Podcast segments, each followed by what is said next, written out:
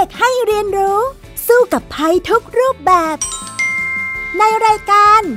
เด็กรู้สู้ภัย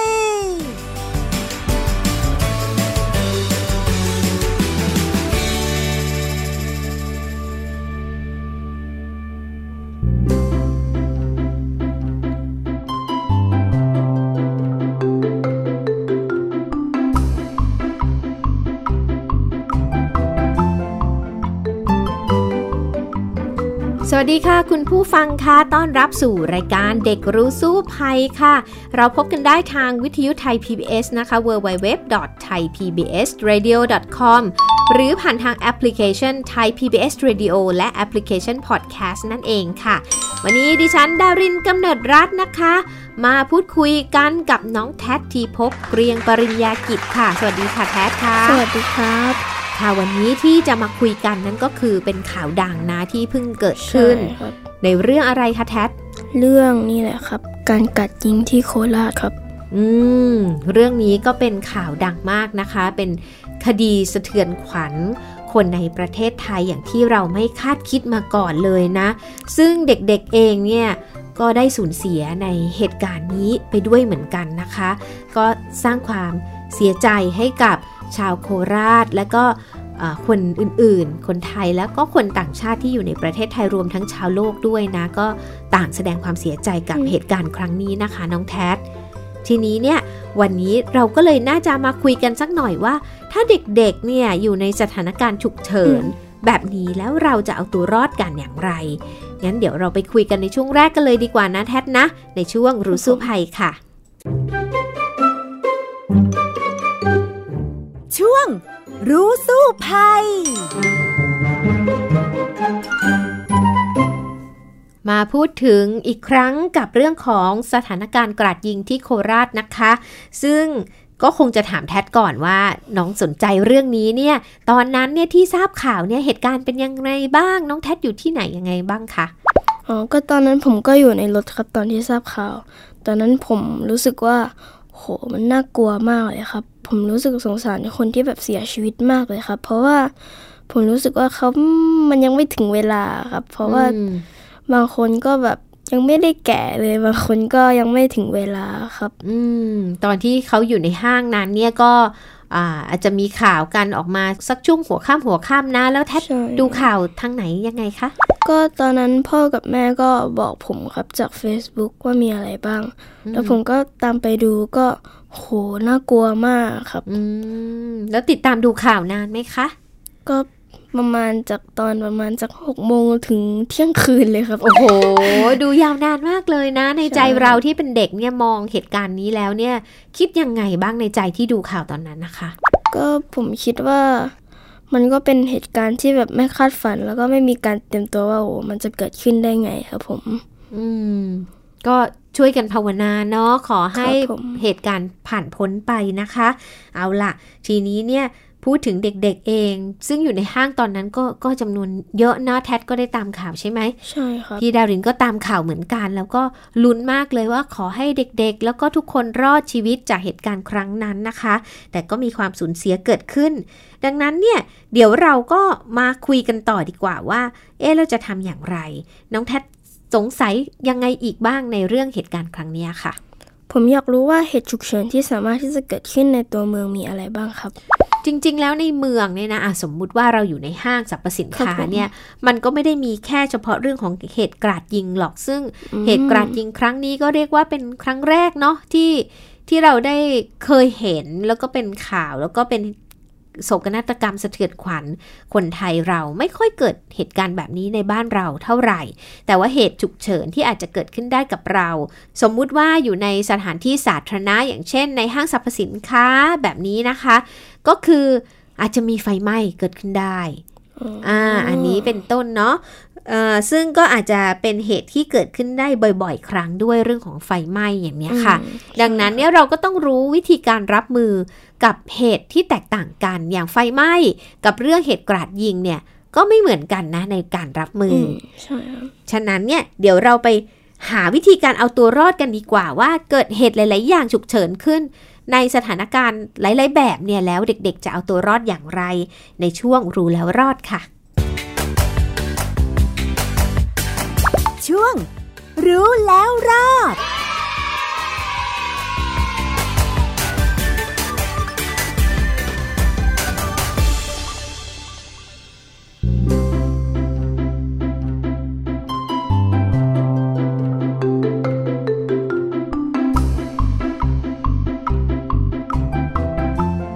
คุยกันต่อในเรื่องของการเอาตัวรอดจากเหตุฉุกเฉินนะคะ แล้วน้องแท็อยากจะรู้เรื่องของการเอาตัวรอดจากสถานการณ์ไหนก่อนดีล่ะคะก็ที่โคราชเลยครับผม เพราะว่ามันก็อยู่ในช่วงนี้แล้วครับ อืม เรื่องที่โคราชนะคะ พี่ดารินมีคำตอบมาจากแพทย์โรงพยาบาลจุฬาลงกรณ์สภากาชาติไทยนะคะ ซึ่งท่านจะแนะนำวิธีการเอาตัวรอดจากสถานการณ์ที่ต้องเผชิญเหตุภัยคุกคามแบบนี้ อย่างแรกก็ให้หนีออกจากที่เกิดเหตุให้เร็วที่สุดค่ะ ถ้าหนีไม่ได้ไม่ทันแล้วก็ให้ซ่อนตัวนะ ซึ่งถ้าเป็นเด็กๆก็ต้องฝึก แล้วก็สอนให้เงียบไม่ส่งเสียงดังด้วยตอนซ่อน แล้วก็ท่องเบอร์โทรศัพท์ผู้ปกครองให้ได้ค่ะ ดังนั้นวันนี้พี่ดารินมีวิธีการเอาตัวรอดจากสถานการณ์ฉุกเฉินมาให้ติดตามไปฟังกันเลยค่ะ สถานการณ์ที่มีการฆาตกรรม 4 คนขึ้นไป ในสถานที่เดียวกัน หรือการสังหารหมู่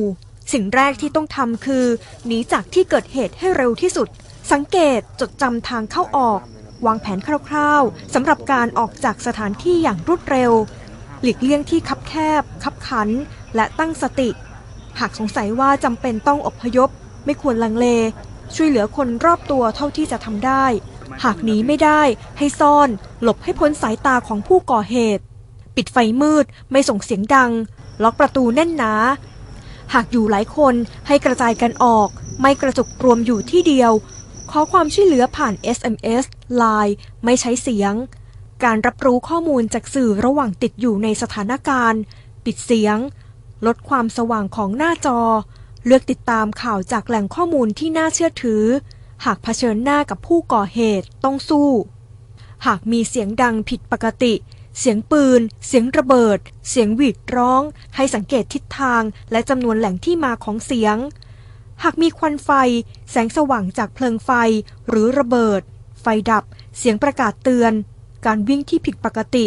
สับสนวุ่นวาย หรือไปทางเดียวกันอย่างผิดสังเกต อาจหมายถึงสัญญาณอันตรายสำหรับผู้ที่มีเด็กเล็ก ควรสอนและฝึกให้มีการตื่นตัว ระวังภัยต่อการเกิดเหตุ สอนและฝึกให้รู้จักการหนีภัย และการออกจากพื้นที่อันตราย สอนให้รู้วิธีการแอบซ่อน ฝึกให้เงียบ ไม่ส่งเสียงดัง ฝึกให้ท่องเบอร์โทรศัพท์ พ่อแม่ที่ติดต่อได้ เล่นเกมกับเขาว่า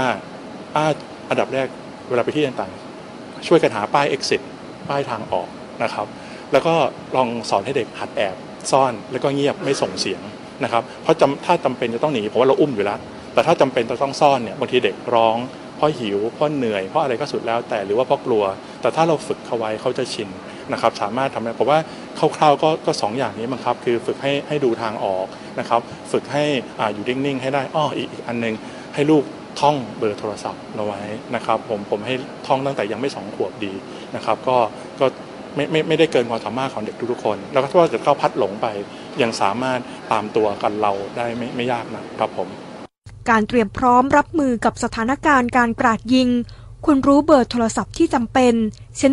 191 หรือ 1669 มีแอปพลิเคชันช่วยเหลือฉุกเฉิน มีเบอร์โทรศัพท์ LINE group ที่ติดต่อได้ตลอดเวลา ควรมีการอบรมปฐมพยาบาลสำหรับอุบัติเหตุ อบรมการห้ามเลือด หากออกจากบ้านตรวจสอบแบตเตอรี่โทรศัพท์มือถือให้เต็ม เป็นแนวทางที่อาจจะช่วยให้รอดพ้นจากสถานการณ์การสังหารหมู่ และการกราดยิงในที่สาธารณะ วิภาปิ่นแก้ว ไทย PBS รายงาน เอาละค่ะนี่ก็คือวิธีการเอาตัวรอดเบื้องต้นนะคะที่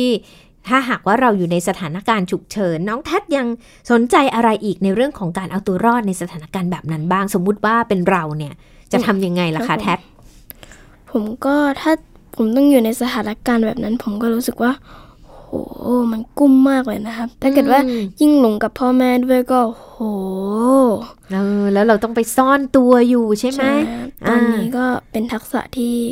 ต้องฝึกเหมือนกันนะต้องฝึกครับผมอ่า แล้วก็ต้องตั้งสติให้ดีใช่ด้วยครับนะคะแท็ดผมเคยได้ยินว่ามีวิธีหนึ่งในการเอาตัวรอดในกรณีที่มีคนร้ายบุกมาทำร้าย คือวิ่งซ่อนสู้หรือว่า run hide fight ผมอยากทราบถึงรายละเอียดของวิธีการปฏิบัติตัวดังกล่าวครับ โอ้วิธีการนี้นะคะก็จะได้เห็นมา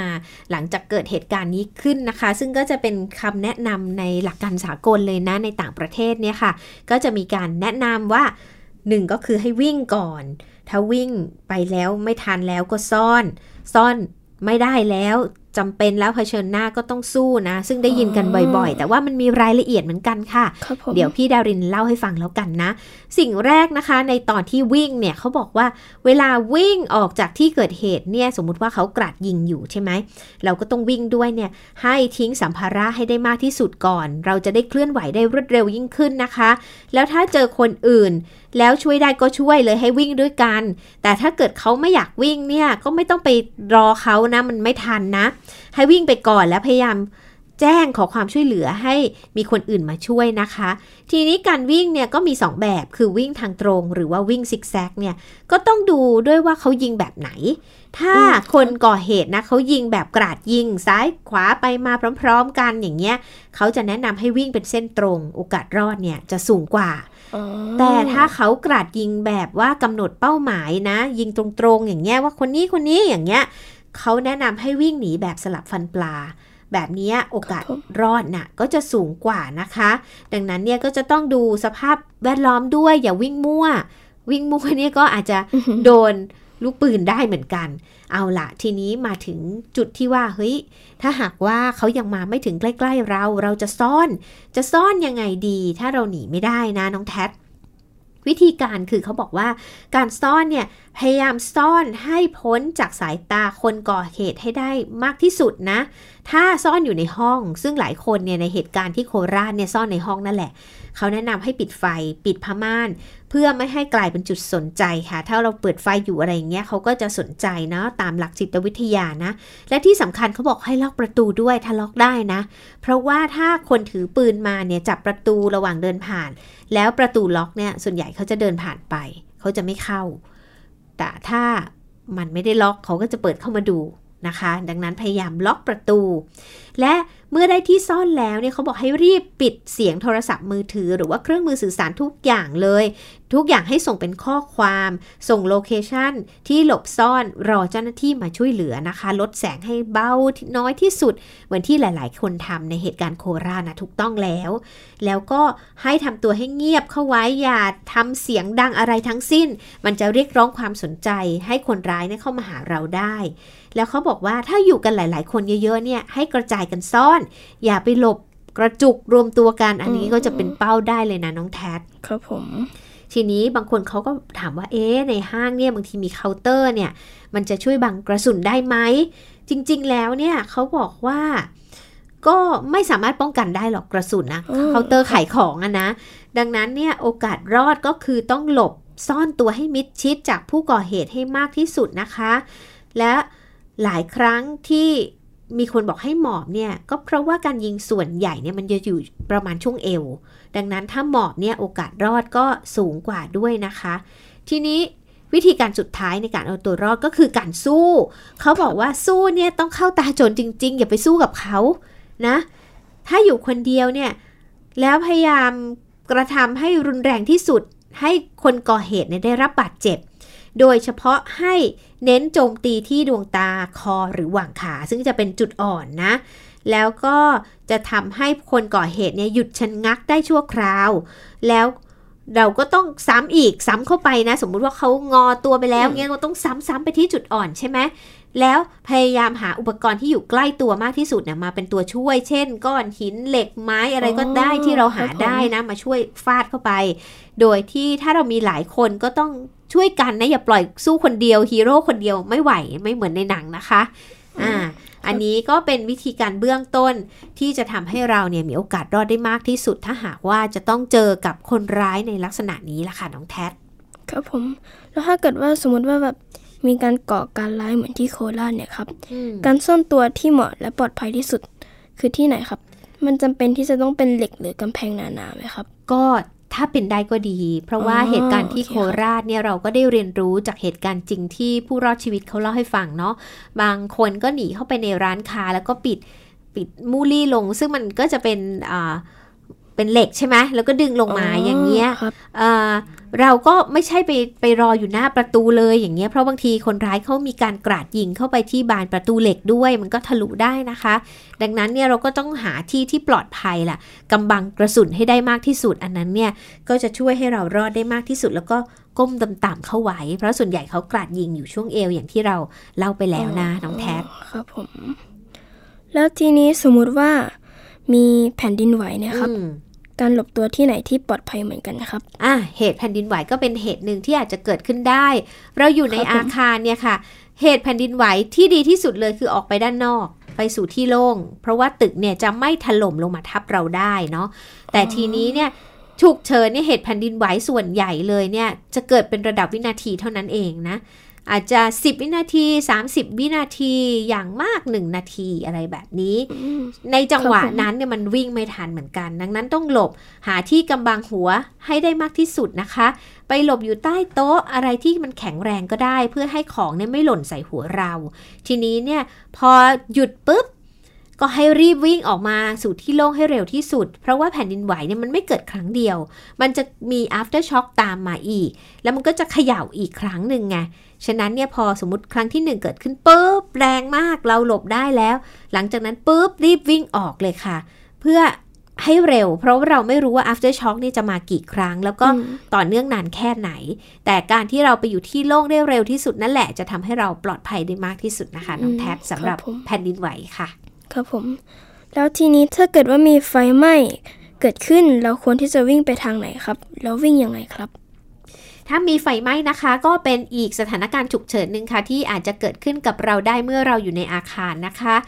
วิธีการเมื่อเราเจอไฟไหม้เนี่ยอันดับแรกเลยเราต้องรู้ก่อนว่ามันจะเกิดอะไรขึ้นกับเราบ้างเมื่อเกิดไฟไหม้ใช่ไหมใช่ครับก่อนที่เราจะเจอไฟเราจะเจอควันก่อนอ๋อควันนี่นะเป็นสาเหตุที่ทำให้เราเสียชีวิตเนี่ยได้มากกว่าไฟซะอีกโอ้เพราะว่าจริงเหรอครับเราจะหายใจไม่ได้แล้วเราก็จะหมดสติแล้วเราก็จะถูก ไฟคลอกในที่สุดนะคะ ฉะนั้นเนี่ยถ้าหากว่าเราอยู่ในอาคารแล้วเห็นเสียงเตือนและมีกริ่งแจ้งเตือนนะคะ เป็นเหตุการณ์ฉุกเฉิน เริ่มเห็นควันแล้วเนี่ยสิ่งแรกคือจะต้องป้องกันตัวเองจากควันก่อน แล้วหนีไปสู่ทางหนีไฟให้เร็วที่สุดนะคะ ซึ่งปกติเนี่ยเวลาเกิดเหตุฉุกเฉินเนี่ยเขาจะมีไฟในอาคารเนาะที่เป็นไฟฉุกเฉินเนี่ยที่ทำให้เราพอมองเห็น แต่ทีนี้เนี่ยเวลาที่จะหนีอย่างไรให้รอดพ้นได้เพราะว่านึกออกไหมว่าเวลามีควันมามันจะทึบไปหมดมันมองไม่เห็นเลย แถมหายใจไม่ออกด้วย ฉะนั้นเนี่ย ทางที่ดีเลยนะที่มีข้อแนะนำกันเนี่ย หาถุงพลาสติกมาใบใหญ่ ๆ ใหญ่ ยิ่งใหญ่มากยิ่งดีอ๋อแล้วครอบอากาศบริสุทธิ์ไว้ก่อนนะคะ แล้วเอามาครอบหัวเราเอง แล้วก็จับให้แน่น ๆ เลยตรงคอนะ แล้วเราค่อยๆคลานนะหมอบต่ำเพราะว่าควันเนี่ยเขาจะลอยขึ้นถึงสู่ที่สูงนะคะ ฉะนั้นเนี่ยอากาศจะมีมากกว่า หมอบต่ำๆก้มต่ำๆค่ะ แล้วก็ออกไปนอกห้อง มองหาเอ่อไฟฉุกเฉินเราจะเห็น ไฟฉุกเฉินที่นำไปสู่ทางหนีไฟ เมื่อเรารู้ว่าทางหนีไฟอยู่ที่ไหนรีบไปบันไดหนีไฟให้เร็วที่สุดเลย แล้ววิ่งลงไปค่ะ ก็จะทำให้เราปลอดภัยได้ แต่ว่าวิธีการเอาถุงครอบหัวเนี่ยก็จะช่วยชีวิตเราได้มากเลยนะน้องแท็บเพราะว่า 1. จะทำให้เราไม่แสบตา 2. ทำให้เราหายใจออกมีอากาศที่เราครอบเอาไว้เนี่ยหายใจได้สักพักหนึ่งเลยแหละ แล้วก็ป้องกันการที่เราจะสลบ เพราะว่าสูดดมควันมากเกินไปในสถานการณ์แบบนั้นละค่ะน้องแท็บแล้วการติดต่อขอความช่วยเหลือจากคนอื่นๆ แล้วควรทำยังไงครับร้องตะโกนว่าช่วยด้วยช่วยด้วยหรือเปล่าครับอ่าถ้าหากว่าเป็นไฟไหม้นะครับอย่างที่เราคุยกันอยู่เนี่ย ร้องตะโกนก็ได้นะ แต่ว่าถ้าหากว่ามันทึบมากแล้วมันก็จะยากเหมือนกันใช่ไหม ฉะนั้นเนี่ยเราก็จะต้องดูเหมือนกันว่าจะขอความช่วยเหลือตรงไหนอย่างไรได้อืมอาจจะต้องไปสู่ที่โล่งก่อน แล้วเราสมมุติว่าเราติดอยู่บนยอดตึกอะไรแบบเนี้ยโอเค เราก็พยายามร้องส่งสัญญาณให้คนเข้ามาช่วยเราต้องดูจังหวะเหมือนกัน สมมุติเราอยู่ในห้องไม่มีใครได้ยินเลย เราตะโกนไปก็เปล่าประโยชน์เนาะแต่ถ้าหากว่าเราอยู่ในเหตุที่ สมมุติว่าหลบซ่อนคนร้ายกราดยิงเนี่ยยิ่งไปตะโกนเนี่ยคนร้ายก็ยิ่งเข้ามาหาเรา งั้นต้องดูเหมือนกันค่ะว่า เราจะร้องตะโกนให้เขาช่วยเนี่ยในสถานการณ์ไหน แต่ถ้าหากสมมุติตกน้ำอย่างเงี้ย ร้องตะโกนให้คนช่วยอันเนี้ยก็จะมีประโยชน์ได้ งั้นต้องตั้งสติแล้วก็ดูสถานการณ์เหมือนกันค่ะน้องแพครับท ผมผมคิดว่าในสถานการณ์ที่ร้ายแรงแบบนี้เนะครับ สตินี่เรียกว่าเป็นสิ่งที่สำคัญมากๆเลยนะครับผม แล้วผมอยากรู้ว่านอกจากสติแล้วมีอะไรที่สำคัญอีกบ้างไหมครับ เราก็ต้องตั้งสติให้ได้ก่อนอันดับแรกเลย เพราะว่าถ้าไม่มีสติเนี่ยเราก็จะทำอะไรไม่ถูกใช่ไหมลนลานไปหมดนะคะ อย่างเช่น สมมุติว่าเหตุกราดยิงที่โคราชเนี่ย เราก็จะเห็นได้ว่าหลายคนเนี่ยตั้งสติได้ดีมากเนาะเด็กๆอ่ามีคุณครูพาเด็กๆเนี่ยเข้าไปหลบ